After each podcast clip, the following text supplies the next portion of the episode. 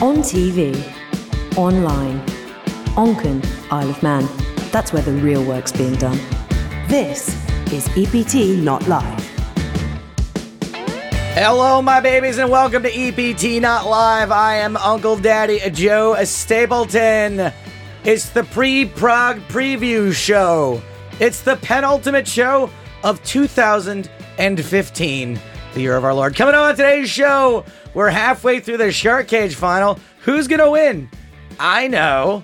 And it'll be a miracle if that shit can air before I blow it.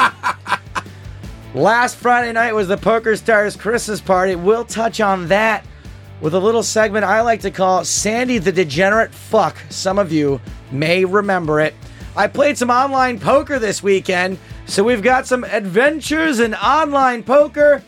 John is this week's super fan, and his specialist subject is the WWE. Plus, James, I bought a bunch of new sound boxes for Prague. We can play with these today. Go through those in a minute. Also, I'd like to we can point out for. that this one, this new sound bites box, actually has words rather than pictures, so you know exactly what you're going to get. Yeah, this one does too. This one's called Really, Really Annoying Sounds. Although one of the boxes doesn't work right.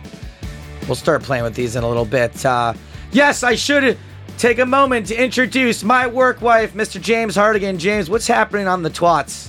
Uh, hello to everyone who tweeted over the course of the last seven days. Thank you for your uh, nice words about episode 28.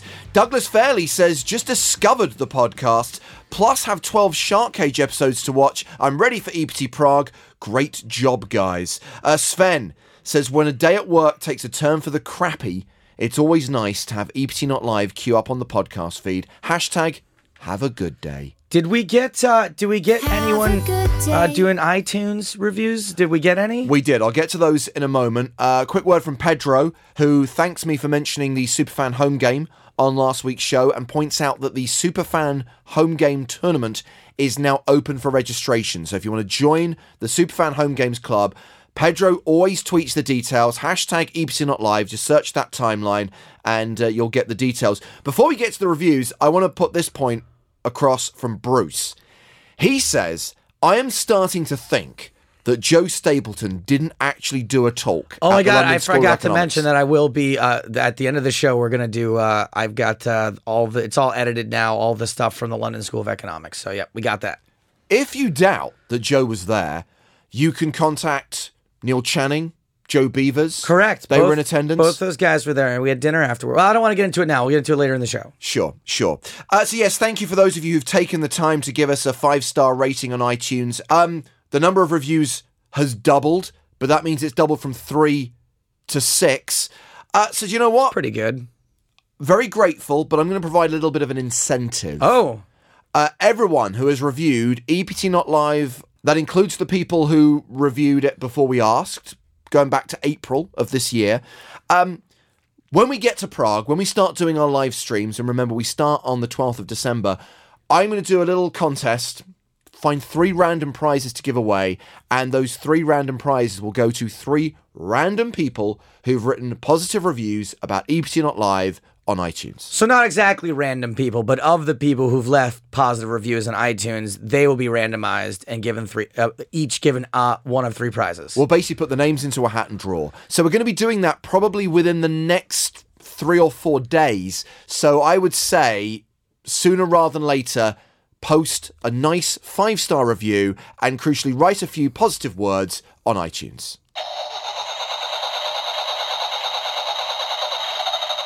Machine gun? a car start. It says start question mark start. I'm gonna be dropping these uh, really really annoying sounds throughout the show, and hopefully we'll find one of them that's usable. Usable. I said usable because I was reading this as I as I said that word. Horn. Vuvuzela, Vuvuzela, Okay. whatever they use in those annoying Wow, I games. didn't think it was possible for you to buy a soundbox worse than the ones you already have. Yeah, this isn't very good so far. And don't get me wrong, if it sucks, I'm not going to use it. But I, you don't know what they're going to be like till you get them. They're about 10 bucks a piece. James, while I'm thinking of it, you're just talking about giving away prizes. And I know that we're not quite at the superfan segment yet, but I will forget unless I talk about it now.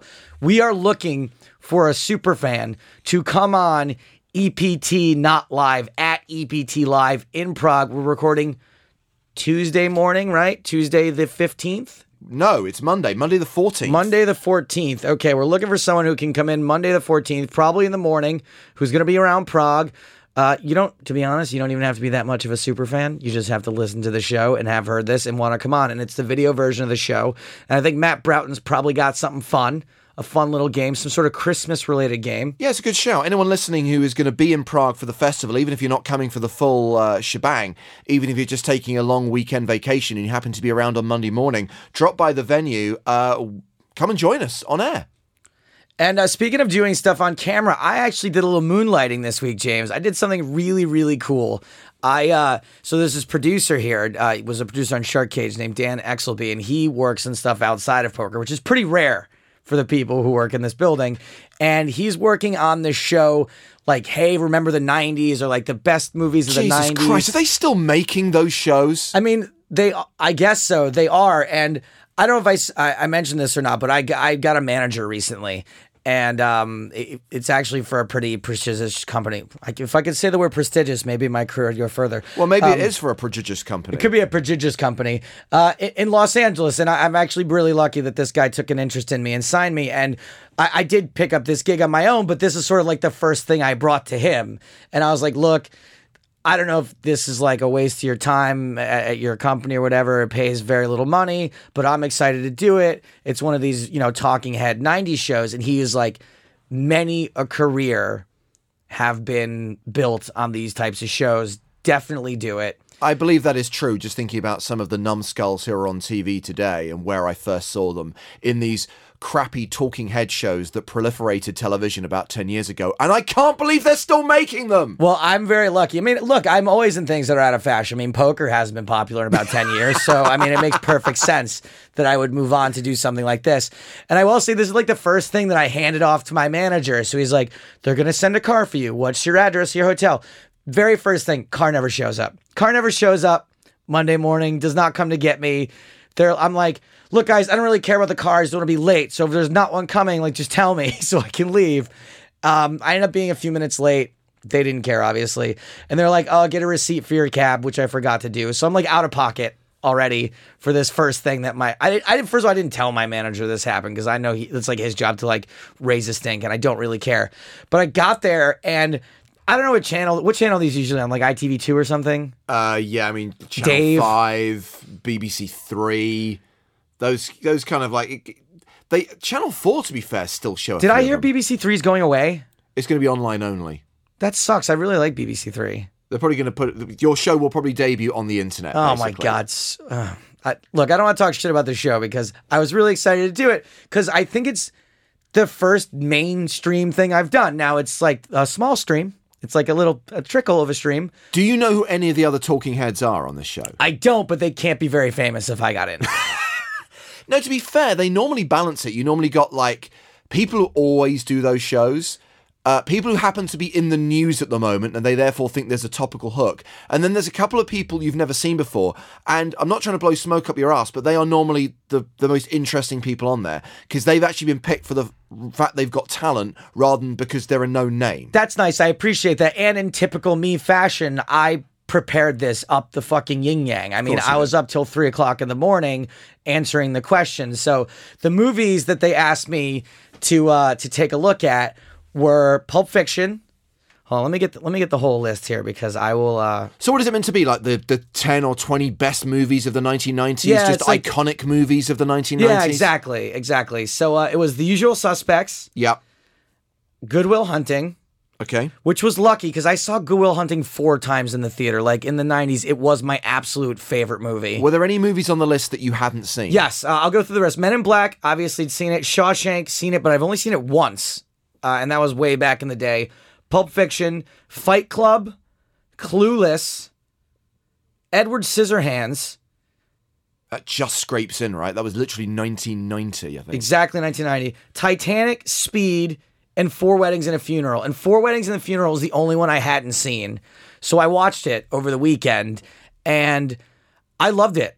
I thought it was great. Now, it was really weird. I remember when this movie came out in the 90s, and the reason why I didn't go see it is because it was only playing at the Art House Theater in my hometown. How is that movie considered art house? It's not, but in like where I where I grew up, I mean, there's like one If there's not an explosion in it or a car chase and it goes into the art house theater. Yeah, basically. Um, like you know, but even like the Bond movies end up in the art house theater. It's it's uh, that's what I'm saying. It's like not really. Okay. And because it's the art house theater, and everyone in America doesn't know how to understand English people. No one knew. If, I didn't know if it was a comedy or a drama. And so, four weddings and a funeral, it could go either way. And so, I, and I was a teenager, right, when it came out. So it just wasn't going to be something I was going to, it was going to be on my list.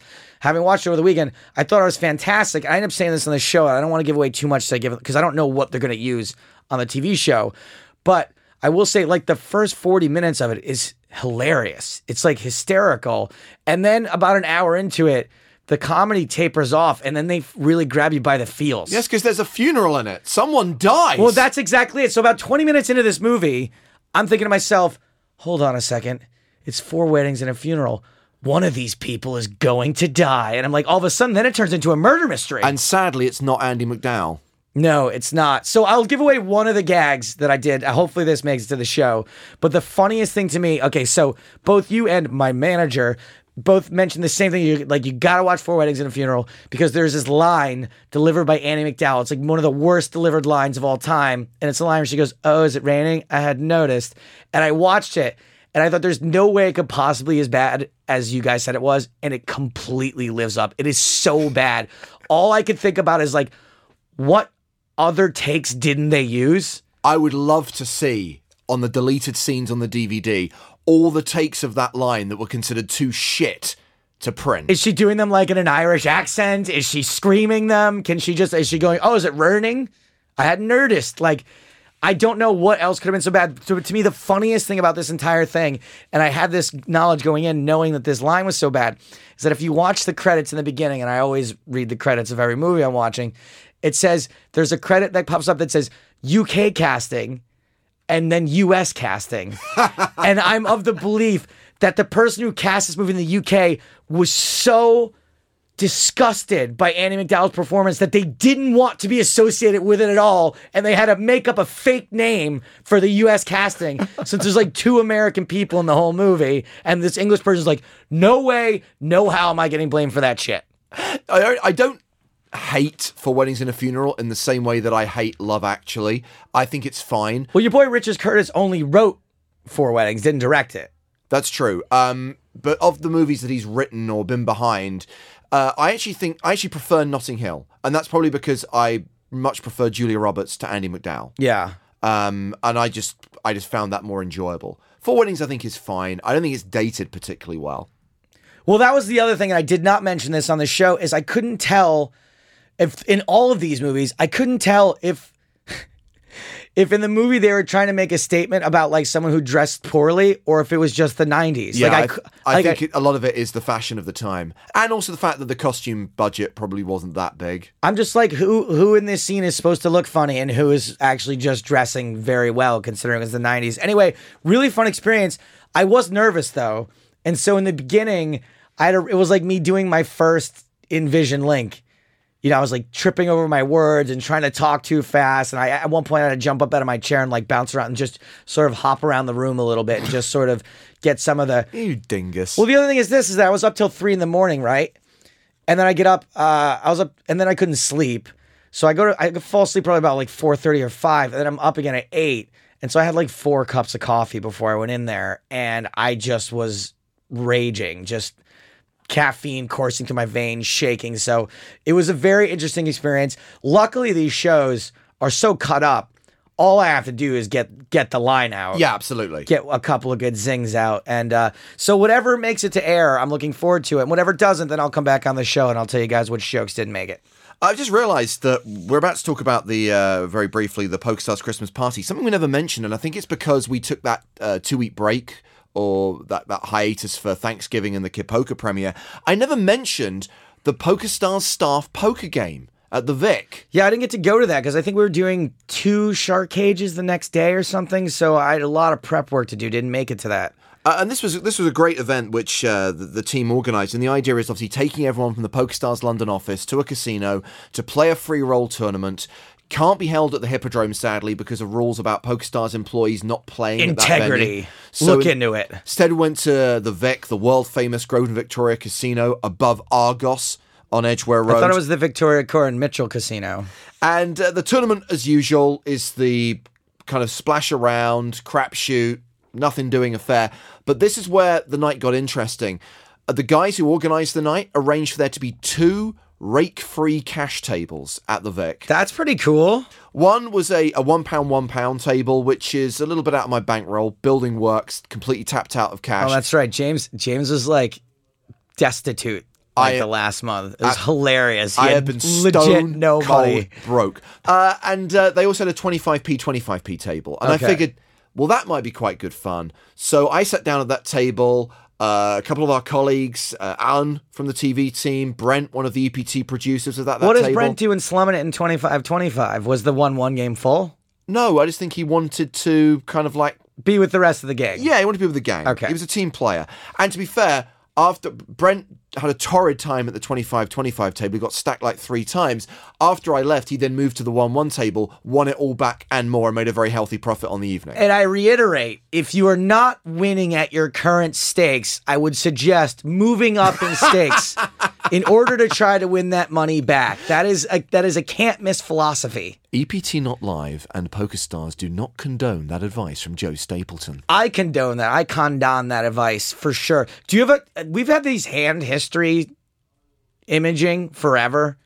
Do you have a hand we can go through and use this? I have a couple of hands actually. The one I'm going to talk about briefly, uh, which does not necessarily play through the streets, Okay. was a simple hand on the river where I, I I figured it had gone check check, and I didn't realize there was a third guy in the hand. It's one of those awkward situations. You situations. tabled your hand? and basically I thought it was me and Brent. It- he- I checked, he checked, and I went, I have tens, and he's like, whoa, and there's a dude waiting to act, and this guy. I don't know who he is. I've literally never seen him in this building, but he was just sitting there with this ginormous grin It's on like his it's face. like an actual EPT event where there's like one guy who's at the final table who you've never seen before. You're like, we just had six days of coverage. Where the fuck did this guy come from?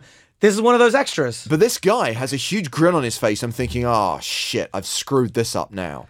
And he then has to be pointed out by the dealer that it's his turn. Bear in mind, 25p, 25p, a lot of newcomers, a lot of beginners. What's he got behind? Great many- vibe. what's his stack? Um, I mean, a, a decent amount, but the point is the pot's not that huge, and he bets three quid on the river, probably about probably about half pot. And so I just figure, dude, did you hear me call my hand? Right. And he just stares at me, grinning. I'm like, did you hear me call my hand? And he's staring at me, grinning. I'm like, That's exactly what I would do. The guy's playing it great. He's playing it amazing. But then I came to the realization the guy does not have a fucking clue what is going on in the hand. Not only has he not heard me call my hand, he didn't even know it was his turn to act. I don't think he even knows what the board is, so I snap call and I win. Oh, wow. Nice job. So you took advantage of a simpleton. nice job. He's grinning because he's like, words are hard. Okay, let's let's let's do a hand. Shall we start with the very beginning? Hold on a second. Here we go. Hand histories. Pre-flop action. I have aces. Under the gun plus two. Under the gun plus one. As as with all hand histories, you, gotta screw it up. You gotta You gotta- screw it up some. You got, I think it was. I think it was aces. Yeah, it was aces. It was aces. No, it's definitely ace, ace of spades, ace of clubs. I remember the cards well. Under the gun limps for 25p. yeah. I decide to raise. Oh yeah. But here's where I probably go wrong, and this is where I'm still thinking tournament. My sizing is probably a little bit shit. I make it £1.25. Yeah, I'm gonna make it more usually because it's a cash game. People love calling. You don't want to take it like 17 ways to the flop. So So it basically goes call, call, call, call. Big blind calls, the original limper, the under the gun player calls as well. And we go, I think, five or six way to The flop. which is 10 of clubs, 9 of clubs, deuce of spades. The big blind leads for two pounds. so okay. When the big blind leads immediately, I'm thinking I'm raising this lead. But then, under the gun plus one, a gentleman by the name of Thomas, who seems to know what he's doing, he's pretty solid. This guy, Limp Called Pre, he now raises to five pounds. Uh, what? And you? It's ten nine of clubs. Do you have the ace of clubs? I do have the ace of clubs. I'm with the ace of clubs. I'm probably going to call there, but I, I- think that folding is correct. See, I don't know what the correct play is. I fold because A, I'm a giant nit. B, I don't think that Thomas in that spot is ever raising without two pair or better. I think that he can be raising a ridiculously big draw like Queen Jack of clubs or Seven Eight of clubs. Potentially, but those hands Those are the only two hands that you are beating, and also like you do have like a lot of action behind you too. Or like when there's that many callers, there's plenty of people that can still get involved. Like I said, I think folding is probably correct. It's like, it's like it's one of these folds. Like I'm folding, but I'm going to hold on to my cards so I can show everyone what a good laydown this is. I folded, did not hold on to my cards, uh, then got folded back around to the big blind, who of course bet out on the flop, and after tanking for a while, he eventually folded, which means we never got to The turn. Or because the hand was over. or The river. and because you folded, you weren't. Winner, winner, chicken dinner. Hey, we used them all. I think that might be the first time we used every single one. We, but but We recorded those a year ago. I did feel a little bit of a wiener because Thomas tabled 9-10. He had flopped top two. you were the moral victor. Well, I just felt, and I said to him, I said, I don't ever see you raising less than with less than two pair a set, or as you say, an absolute monster draw, which is a very, very slim statistical probability. And he said, No, you're absolutely right. So the story basically shows that I'm a a giant nit, but b also had a It- solid read on the situation. It did go to showdown, or he eventually showed you. Not with your hand. I mean, like, did the hand play out to show No, no, no, it ended on the flop, but he he he, he showed he showed when everyone folded. What a jagaloon. It was a friendly game, Not, Joe. not you, him. I mean, him, like, uh, not getting any any action, making it five pounds. Well, I guess he feels this guy's leading out, so he's got a piece of it. I've raised pre, so I might have something. He's, he's, he's trying to get value. You know, as long as we're talking about this too, me and James and Matt went and played in uh, Superfan Andy Gibbons Pub League a couple nights ago, and we took some video there. We're not going to talk about it today, but we will talk about it on the uh, EPT Not Live at EPT Live next week, and we'll show you all some video from that. Hopefully, we can get Matt to be honest about his experience because he did not like one of the dudes there, and he was fucking hilarious about it. He had a bit of a sour puss at the point that he left. Uh, yeah, so we had the PokerStars um, staff poker night, and we also had the PokerStars Christmas party. Now, you did get to come to this. Yeah, the Christmas party was fantastic. I try to go to the any I try to go to any party I can while I'm around.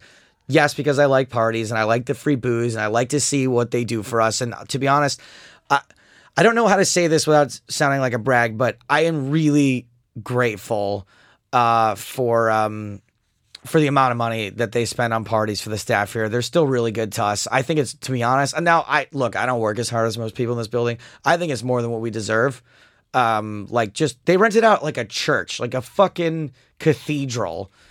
It's a converted church, which obviously is now like a party venue. Sure, it's but not it's- still used for Sunday worship. It's kind of the kind of place where like oligarchs have lunch, though. I mean, it is a it is a really cool space. With a cool basement that turned into the discotheque Yeah. after the main meal was over. a nightclub, entertainment. Now, I always feel bad for entertainers in these situations. Now, this kid named Christian uh, sort of help, is on like the party planning committee, and he's like, "Look, we got some entertainment. I hired a card thrower, uh, which I thought would be really cool for the whole poker thing." He's like, Please welcome Chris Jesus Ferguson. "Yeah, oh my god, that'd been great." And then they, you're just allowed to throw stuff at him. You're just allowed to fire water cannons at him. So he's like, "What do I do?" He's like, "How do I get the room's attention?" And I was like, "Buddy." good fucking luck because I've like tried to do stuff at parties before and nobody gives a shit. No one cares. And uh, I was like, all you can do is just try to get everyone's attention in the beginning and then you might lose them eventually.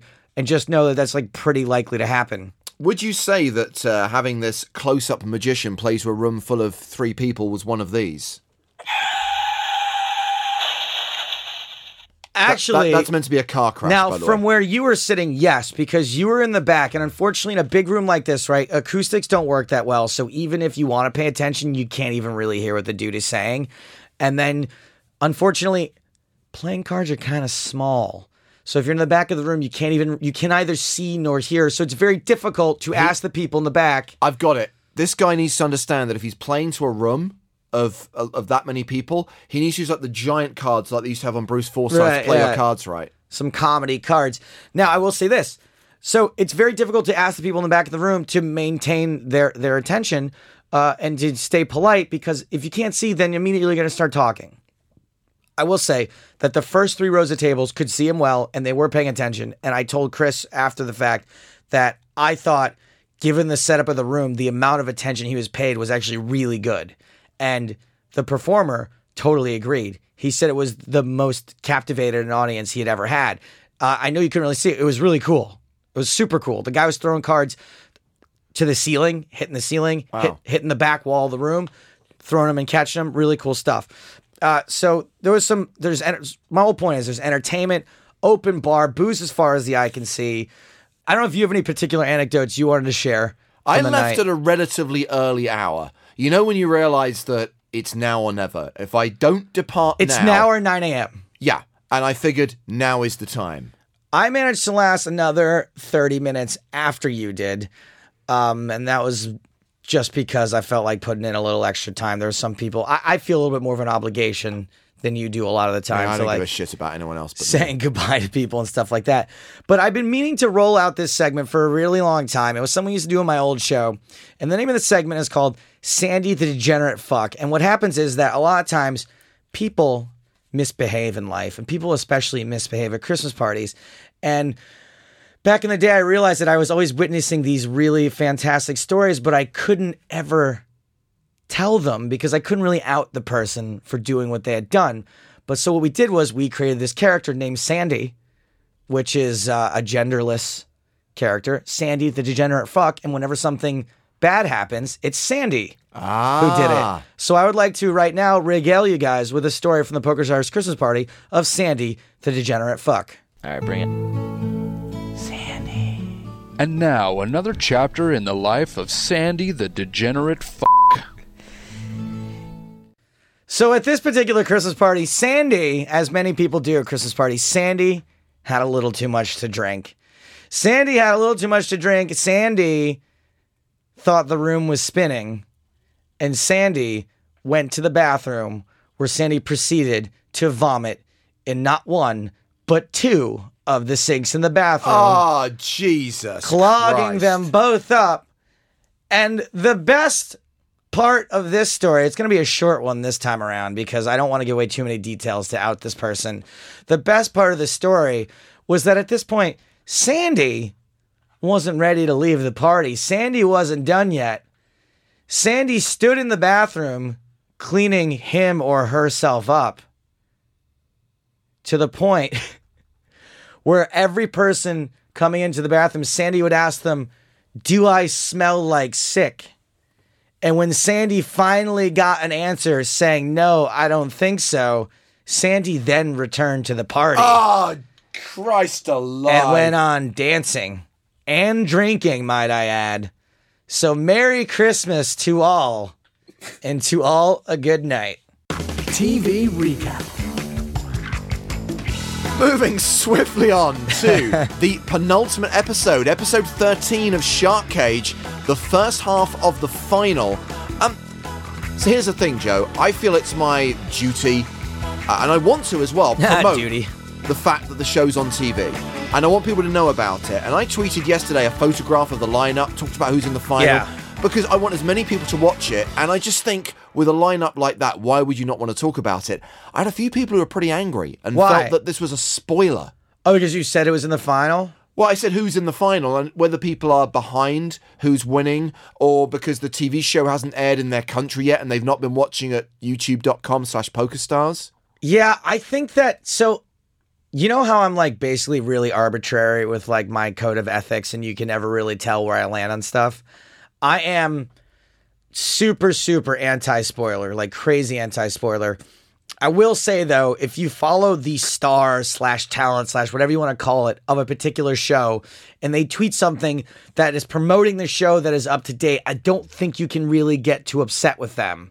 I think that if someone's just like a random fan of something and you're a week behind and they tweet a major spoiler, like eat a big old pile of shit. But for you, it's you're just doing your job. That's your job, man. But also, uh, I appreciate that, okay, it's not on proper TV, in inverted commas, in Canada and the USA yet. But as we do encourage everyone outside of the UK and Ireland who can't see it on Channel 4, it's on our YouTube channel. Yeah, I mean you you have even more access to it in a lot of ways. So, you know, it's a Uh, it's tough. It's t- I, it's a race. You know, it's 51-49. I get I get their point, but whatever, man. You're just doing your job. But I think it's fair to say there was a great deal of excitement about this final because it is a great lineup and people did enjoy the show. Going through the hashtag Shark Cage this morning on Twitter, a phenomenal response, helped, I think, by the fact the show was on half an hour earlier, which makes all the difference. Because a lot of people will think, I'm going to bed now, it's midnight. But if there's something on TV they want to watch, they'll stay up for an extra hour. But if that show isn't starting till half midnight, they'll just PVR it. It's a big threshold. The uh, the 1205 to 1235. Uh, Andy Gibbons, who we mentioned earlier on, was very happy with uh, Phil Ivey's burn to Daniel about, oh, you, you, you got into the Hall of Fame. When's the ceremony? That wasn't a burn. That was just that was just That was Phil just, Ivey that was just, just Phil being Phil. unaware of what's going on in the world. Uh, Eggers thought it was an excellent and engrossing show. Uh, Simon Baker watched it after his night shift finished. What I was particularly keen about because we invited the armchair analysts to have their say, and everyone has a view on how everyone else played a hand of poker. Andre Akkari's exit was, shall we say, less than conventional. Um, he decided to gamble, committed a huge chunk of his stack by semi bluffing, called the rest off on a draw, and I think Campbell Morrison puts it perfectly. What the fuck, Andre? What the actual fuck, Andre? Yeah, I was. uh So what I did last night, James, is I uh, I like the way we tweet. By the way, you tweet during the day usually that Shark Cage is on later tonight, and I usually say Shark Cage is on right now. Uh, and I think that that works pretty well, so I can catch some folks that maybe are up flipping around the channels. And I had this idea that I was going to tweet out my hotel room phone number and let people call and talk to me during the show. Ridiculous idea ever. which I did do, and I filmed it and I recorded the calls. So we'll be able to show those next week on EPT Not Live at EPT Live. I will say, uh, I don't want to give away too much of that, but I will say that um, I had a conversation with a particular viewer about the Andre Akkari hand, and we're both in agreement that like.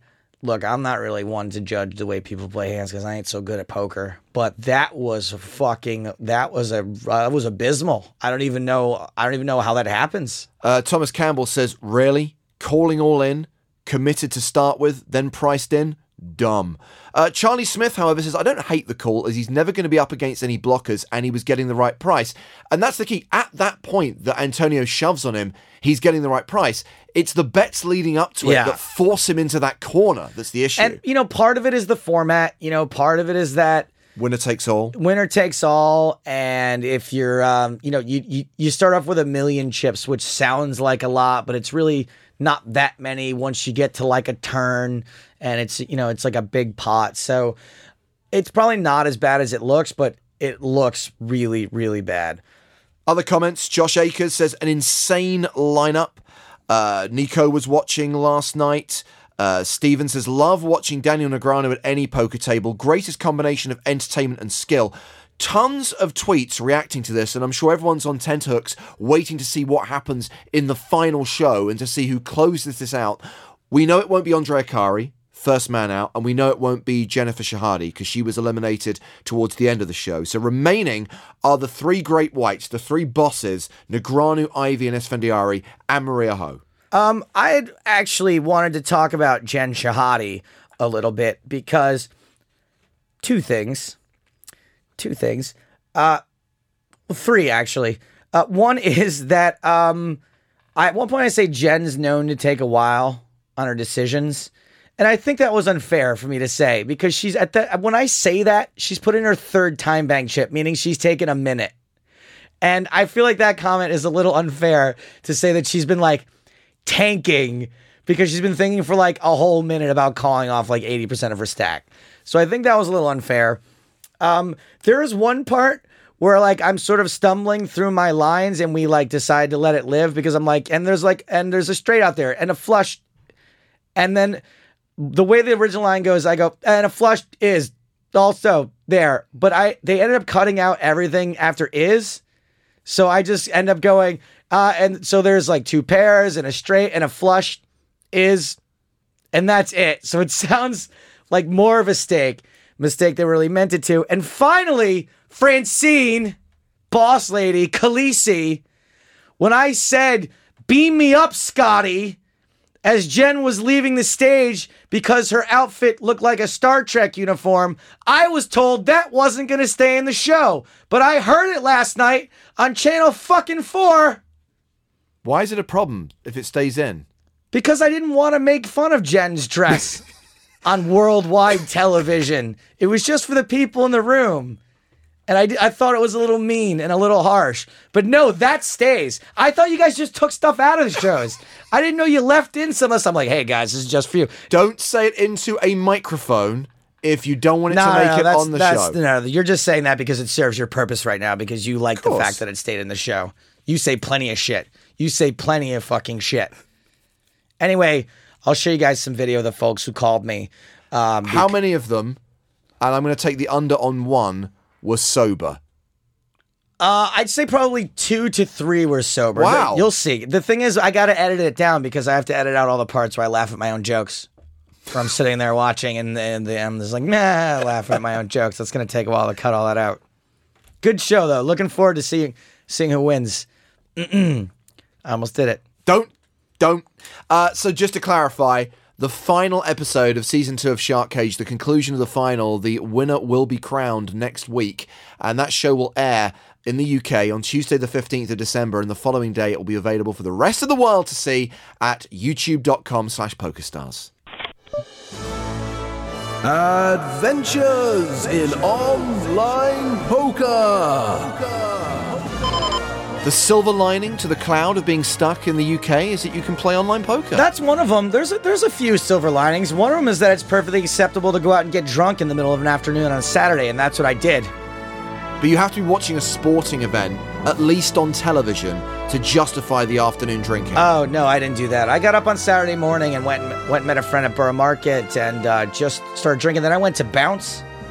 There's a new Bounce in uh, in Shoreditch. We played ping pong for a few hours, and by six o'clock at night, I was knackered. I went home. I can't believe I just said knackered. And it wasn't ironic. you have been indoctrinated. I was exhausted, and I went back to my hotel and I went to sleep. Oh, at six you. o'clock in the evening, and I woke up about nine thirty. You know how that feeling when you wake up at night and you just feel You slept between 6 p.m. and 9.30 p.m. Yeah. Oh, that's grotesque. and you just feel terrible, right? Yeah. You just feel like the biggest piece of shit, and you're just like, what do I do now? Like, do I go out? Do I stay up? I really just want to go back to sleep, but I was afraid I'd wake up at like four and just be up.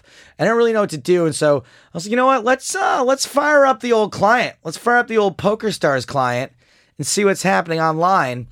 And I noticed that they had a bunch of uh, bounty tournaments happening. And I was like, you know what? I like a bounty tournament because I don't have to stay up till six o'clock in the morning to make money. you know what we need here, and I know you don't have it, is the Negreanu drop. Bounty, bounty, bounty. Come get some. I do not have that one. the but we- most overused drop in promoting the uh, old bounty shootout contest that the NAPT used to run. We should have that. Oh, how do we not have that? Anyway, yeah, so I'm playing some bounty tournaments. I entered like a a $22 bounty tournament. That's like the one with the big guarantee. And then I entered like an $82 bounty tournament. And there are all these bounty tournaments where uh, the bounties are like three quarters of the buy in, and really it's a small portion that are going to the prize pool. And uh, I don't know why I always like playing bounty tournaments because I'm always the guy that like if I make the final table has like two bounties. Like my little bounty is like thirty one dollars. Everyone else is like seven hundred, and so I I. I I actually scored a couple bounties in a couple of them. The eighty-two dollar one, I got like one or two bounties, and then and got bounced out of that. But I ended up going pretty deep in the twenty-two dollar bounty tournament um I think 1550 people entered or something. First of all, I was on a table with a guy named Fab Soul. Is that Fabrice Soulier? It's got to be, right? F A B S O U L. I'm pretty sure It's that's gotta his be him. online handle. And uh, I went pretty deep and I, I, I cashed. They paid like 151 places and I cashed. And I was sitting next to this guy who uh, was just kind of complaining and whining in the chat box. And I was like sort of just chatting back with him because I wasn't antagonizing him, but I was like, oh yeah, unlucky mate, whatever you say to people. And just just because it seems like at the live poker table, sometimes that everyone, no one responds. It's like semi cruel. And then online, it's not as cruel, but I still feel bad. Like the guy's like talking into the ether. So I was like answering him. And then at one point, we played this really big pot where I had uh, King Jack, the flop came King High. Um, I had raised, he was like in the big blind, and he bets flop, bets turn, and then uh, then the jam's turn, and the turn was a deuce. It was something like um, I had King Jack, so it was King Queen ten on the flop, Deuce on the turn. He jams the turn. I call. He has King Deuce. River's a Jack. So I suck out. Although to be honest, he was only ahead on one of the streets. Yeah. Um, and then he goes, he loses his shit in the chat box, just Oh, like loses his mind. Wow, you fucking donk. What the fuck? My response, that's not very nice. Didn't you want me to call? You're a fucking joke. Go fuck your dad, you. And then whatever else he said, I can't tell because it's just asterisk. This is fucking unreal. This bullshit. My response, you're not a very nice person. That's sad. I feel bad for you, homie. Sight's a joke. Had you crushed, then you pull off this retarded miracle, you expletive.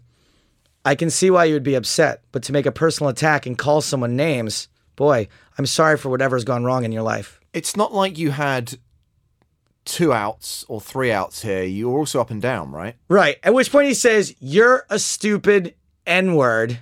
Uh oh. And that's just unnecessary. It's just weird. Well, none Like- of it's necessary. I'm well, I don't sorry. even like. I don't think any of it's. I was look. If you're gonna be mad at anyone, be mad at the dealer. Like we got in this long argument. Actually, this is where I really, after he says N word, I just said maybe if you were a kinder person, you would run better. See, this is this is why there is a function to report people for chat abuse, and as soon as racial slurs come up, that's when that functionality should be used. Yeah, I, I to be honest, I was like focusing on playing, and so I mean, I was like you know chatting with him, but like to open up more windows is just more trouble is going to be worth for me.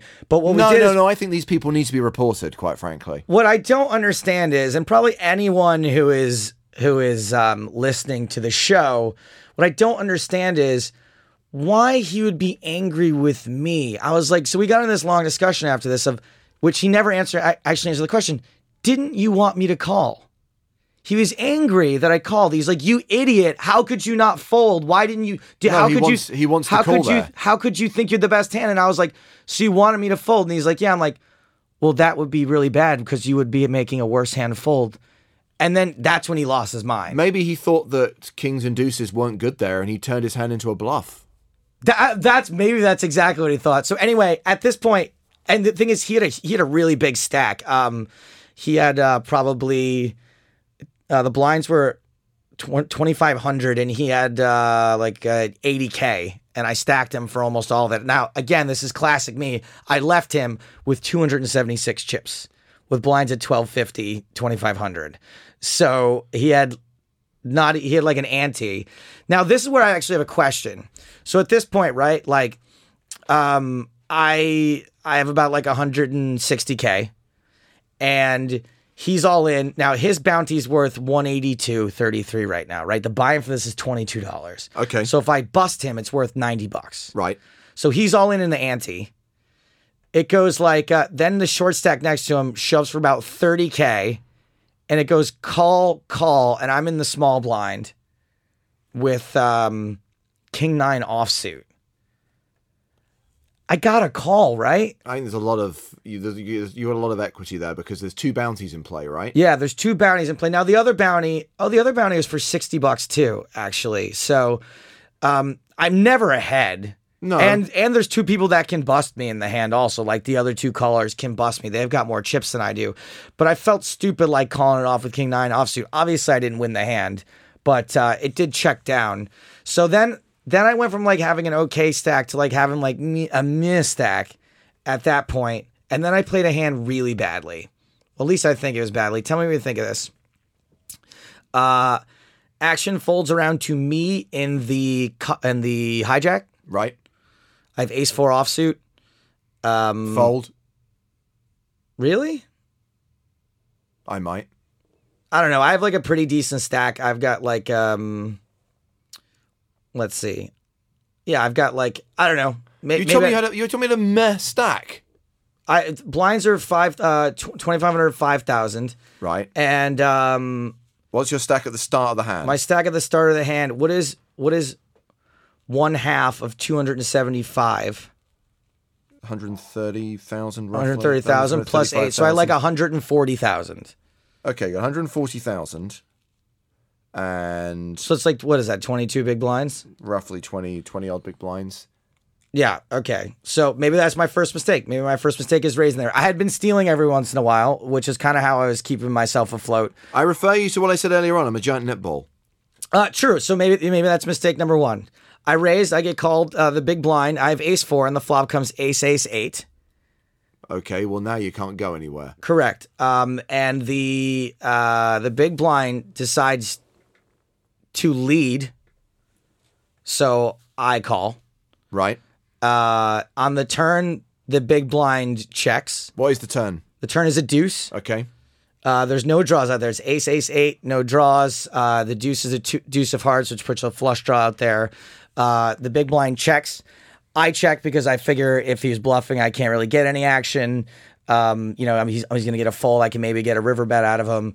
Uh, the river, he checks again. So I bet. He raises me all in. I call, and he's got a full house with ace deuce. So he got there on the turn. Yeah, and I think that, and I I really hated my call in the end. I, I think that now again, maybe maybe with the blinds where they were, I was just never getting away from it, no matter what. Maybe I should have gotten it in sooner. But I feel like he can never raise me all in without a full house. Like I just don't think he can do without a full house. And Probably true. I, mean, time and time again, and we say this when they when they bomb the river, ninety five percent of the time, it's because they've got it. They've got it, yeah. And I think that I so I was like really angry with myself for making this call, um, which is nice. Honestly, a lot of people are like, I don't care what happens as long as I play good. Like I don't care if I get unlucky. I'm the exact opposite. I get furious if I get unlucky. If I play bad, I'm like, oh okay, I played bad. That's my fault. That's my fault. That was my mistake. So like I was annoyed with myself, but I was way less angry than like losing a flip or like losing. And to get to this point, to get down to this point, I Yeah. had three different hands where I flop top pair, turn trips, and my opponent river, rivered a full house with a pocket pair on three different hands. You're really good at that. And it's I didn't- skill. You should. In any of those hands, I only called the river. Every single time I just called the river. So I could have been out a bunch of times before that. Long story short, James, which is a typical for me in my online poker fashion, I finished 25th place out of 1,560 runners for $54. But the bounties, Joe. The bounties. and bounties of $60. And I went to bed at six o'clock in the morning. and I woke up the next day at 2.30 in the afternoon, which, as you know, here in London means it was dark already, which is a disgusting, disgusting feeling. But think how much fun you had while you were playing being racially abused by a random person. Well, let's talk about poker games that are going to be running in the Czech Republic over the course of the next few days as we go into the lobby and talk about the fact that we will be streaming the Prague leg of the European Poker Tour from this coming Saturday, the 12th of December. Joe and I are leaving in 48 hours, heading for the capital city of the Czech Republic, heading for Prague, and yeah, streaming five days of the main event from day two through to the final day on Wednesday, the 16th. Cards up coverage of that final table. Watch the stream, pokerstars.tv. There will be free rolls every single day. And Joe, there is, of course, the one buck bounty bonanza. How many players do you think have pre registered for the one buck bounty bonanza? Which, Yeehaw! The one buck bounty bonanza. which by the way, Uh, costs $1.10 to play. I got a pirate sound effect thing.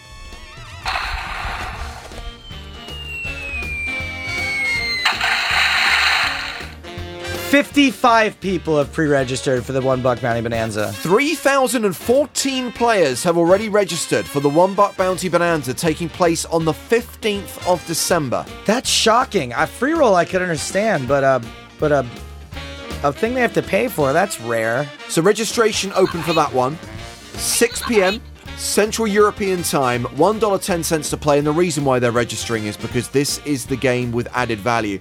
First of all, there's a one buck bounty bonanza league that runs through the entirety of season 12 of the EPT. Number two, there is $700 in added money. There is 600 bucks added to the prize pool by PokerStars, and there are $50 bounties on two schmucks called Joe Stapleton and James Ah. Hartigan, who will be playing in that event on December the 15th. So free rolls every day, and of course, there is an extra free roll the day after our coverage ends. That's on the 17th of December, and the password for that free roll is eggnog. E G G N O G. Eggnog, all lowercase, is the password for the free roll on December the 17th. Eggnog, E double G N O G. Do you think eggnog is a thing because it already looks like vomit? And it makes you vomit. Yeah, it just It looks the same coming in as it looks going yeah. out. Yeah, your right? body just doesn't have to process it the same way. So registration for that game won't actually open until the day itself. So write down that password, use it on the day. Eggnog gets you in the game. There we go. Do I smell like sick? Do I smell like sick? Merci pour le callback. Uh, so let's see if we can get a superfan to an EPT. One of them loves the EPT, knows it inside out, and would do anything for the European Poker Tour. The other one is Joe Stapleton. It's Superfan versus Stapes. So our pre-Prague superfan, who has literally crossed a runway to speak to us today, is John Jacobs. John, we need to know more. Where are you on the planet?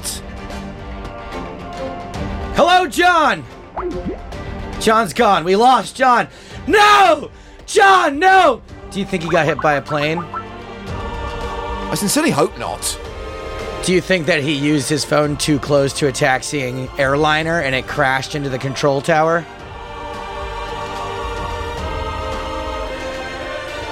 Well, this is the most excitement and suspense we've ever had on this show. You can cut it with a knife. Come in, John. Hello. He's alive! He's alive! He's with us. We were slightly concerned that an aircraft had got you and sucked you into its engines. No, luckily I, I just missed it. Uh, so I'll ask the question again, John. Where on the planet are you and why? Um, I'm in Gibraltar because I've got a job here. Huh? Is okay. What what what do you do in Gibraltar? I work for a gaming company, social media. Ah, you see, it was either that, it's either the gaming industry or the SAS, because those are the only two things I'm aware of on Gibraltar apart from monkeys. And if it was SAS, he'd probably have to say gaming industry. So basically, what we're saying, John, is we know, nudge, nudge, wink, wink, what you're doing on the Rock of Gibraltar. I think monkey cleanup also is like a big thing in Gibraltar. Maybe he's just doing that and too embarrassed to say so. Yeah, if I was doing that, I would say gaming industry. So Can you can you tell us anything about what you do, but not the company you work for? Like, what exactly do you do for social media? Do you just do ads, that kind of thing. um, like the customer service side is half of it, and then the other side is just like promoting whatever sport event is live on TV at the time. So Oh. tonight we'll do yeah the Champions League on a Sunday night. It'll be NFL, whatever. Okay, so you're in the industry, John, but obviously the questions aren't related to poker anymore. We ask the superfans to pick a specialist subject, and you picked WWE, formerly known as WWF, post the year 2000. Yeah, I figured uh, Joe knows a little bit about WWE. So I, I do. Now, on my my main WWE expertise is pre the year 2000, but I know a little bit about post 2000. So I'm I'm game. I'm ready. Now, the questions I have in front of me are quite literally hot off the press. The paper is still warm because it's just been printed by the member of our production team who put this together, who is the only person I could find who had any knowledge whatsoever of the WWE. So, fingers crossed. let's hope for the best. It's difficult because you know it's mostly adults who work here and not adolescents. Here we go. Superfan versus Stapes. So you know how it works, John. You're playing for a Step C ticket worth 27 euros, and an Everyone Loves a Chop Pot t-shirt. You need to beat Stapes. I have eight questions in front of me on the subject of the WWE. You get to choose whether you're going first or second. I'll go second. In which case, Joe, you get the first question. Okay. What connects the following WWE characters? Cactus Jack, Dude Love, and Mankind. They're all played by Mick Foley. Is the correct answer. He- Joe? he's maybe he's maybe the greatest wrestler of all time if you think about it. John, would you uh, concur with that analysis? Uh, yeah, he's definitely up there. Definitely up there. So your question, John, see if you can tie the game. Which of the following WWE wrestlers hasn't starred alongside Sylvester Stallone in a feature film? Ooh. Stone Cold Steve Austin, Hulk Hogan, or The Rock? Uh, Hulk Hogan. Joe, you can steal. That would be The Rock. Is correct. Hulk Hogan appeared alongside Sly Stallone in Rocky 3. Steve Austin was in The Expendables. The Rock has not yet appeared in a movie with Sly Stallone. Joe, you're 2 0 up, and it's your question. The attitude adjustment is which professional wrestler finishing move? The attitude adjustment. Oh, I should know this. The attitude adjustment is a move of John Cena. John, you need to get into this game. Stapleton is 3 0 up, and your question, question four whose finishing move is the atomic leg drop? Hulk Hogan. Is correct, you're on the board. Does Hulk Hogan made an appearance and does he still wrestle? Has he made a post 2000 appearance? Yeah, he has. Uh, he won't anymore after his recent outburst. But Yeah, he's had a little bit of a problem with uh, talking a little too much, like uh, like the guy I played online poker with. Joe. Paul Michael Levesque, apologies if the pronunciation is incorrect, is the real name of which wrestler? Paul Michael Levesque, Shawn Michaels. John, you can steal. yeah, it's Triple H. Is correct. So it's three to two now. It is, and John can tie the game if he gets this question correct. Glenn Thomas Jacobs is the real name of which wrestler? Kane. Is wow! correct. Holy shit! It's all tied up. With one round to go.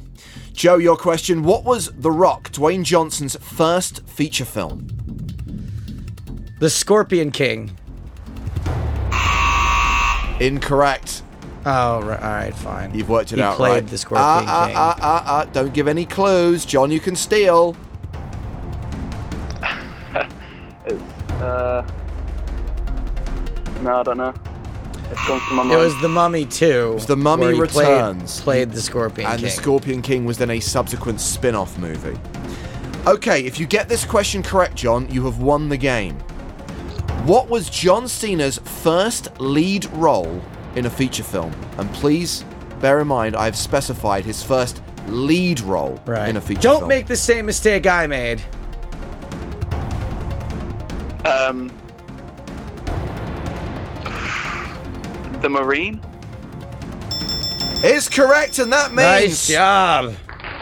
John Jacobs, you have conquered the master. Winner, winner, chicken dinner. It is a case of the superfan triumphing over Stapes. You have won yourself a Stepsy ticket worth 27 euros and an Everyone Loves a Chop Pot t shirt. Congratulations. That was a good match. That was like I had you pinned, and then I then you tapped out of it, like you did a little kick out, and then you had me in a sleeper hold, and the ref dropped my hand two times, but on the third one it was like you eh, say. But then eventually, like uh, Ultimate Warrior came running down and hit me in the back of the head with a chair, and uh, and you wanted. You know what's really weird? I just realized last night I had a dream about hitting someone in the back with a chair, WWE style. Strange. Weird. I would say that your metaphor were apt, but we didn't actually script it out and plan it in advance. What are you talking about? I mean, I know we didn't script this out. Are you ins- are you insinuating that they script out wrestling in advance? I'm insinuating that there is a certain amount of choreography and planning. Yes. It is a sport, James. oh, absolutely. 100%. Yes. Hmm. John, one last question. Sure. What were you doing at an airport? No, uh when you come into Gibraltar through the, the border, you have to cross a runway and then you get into actual Gibraltar. So every time I go to every day I go to work, I have to cross the border from Spain into Gibraltar. That's an amazing the runway. Oh That's my god, that's commute. crazy. Imagine if you so you, every time you came to work, you had to walk literally across the field at Heathrow Airport. That is ridiculous. That's so funny. Yeah, so if like a plane's landing, then you just have to stand and wait for like 15 minutes, and you show up late to work. How is that allowed? And how do people not get killed on a daily basis? You wait. You like? Um, there's like a there's like a like a, a red hand and a green hand that lets you know if a plane's coming. Yeah, they, they have police standing there, and then it's like a level crossing where a train is. It just sounds an alarm, the barriers come down, and you have to wait until the plane lands. It lands, and then you cross. That is annoying as hell. Sounds it sounds like it's cool for like the first two days, and then you're like, get the fuck over it. I mean, obviously, with his SAS training, John Right. He can he an can he can safety roll across the runway. He's an accomplished runway crosser, but because you've cheated death today and before, you're well deserving of your prizes. John, thank you for playing. Thank you for joining us on the show. Thanks very much. Thank you, John.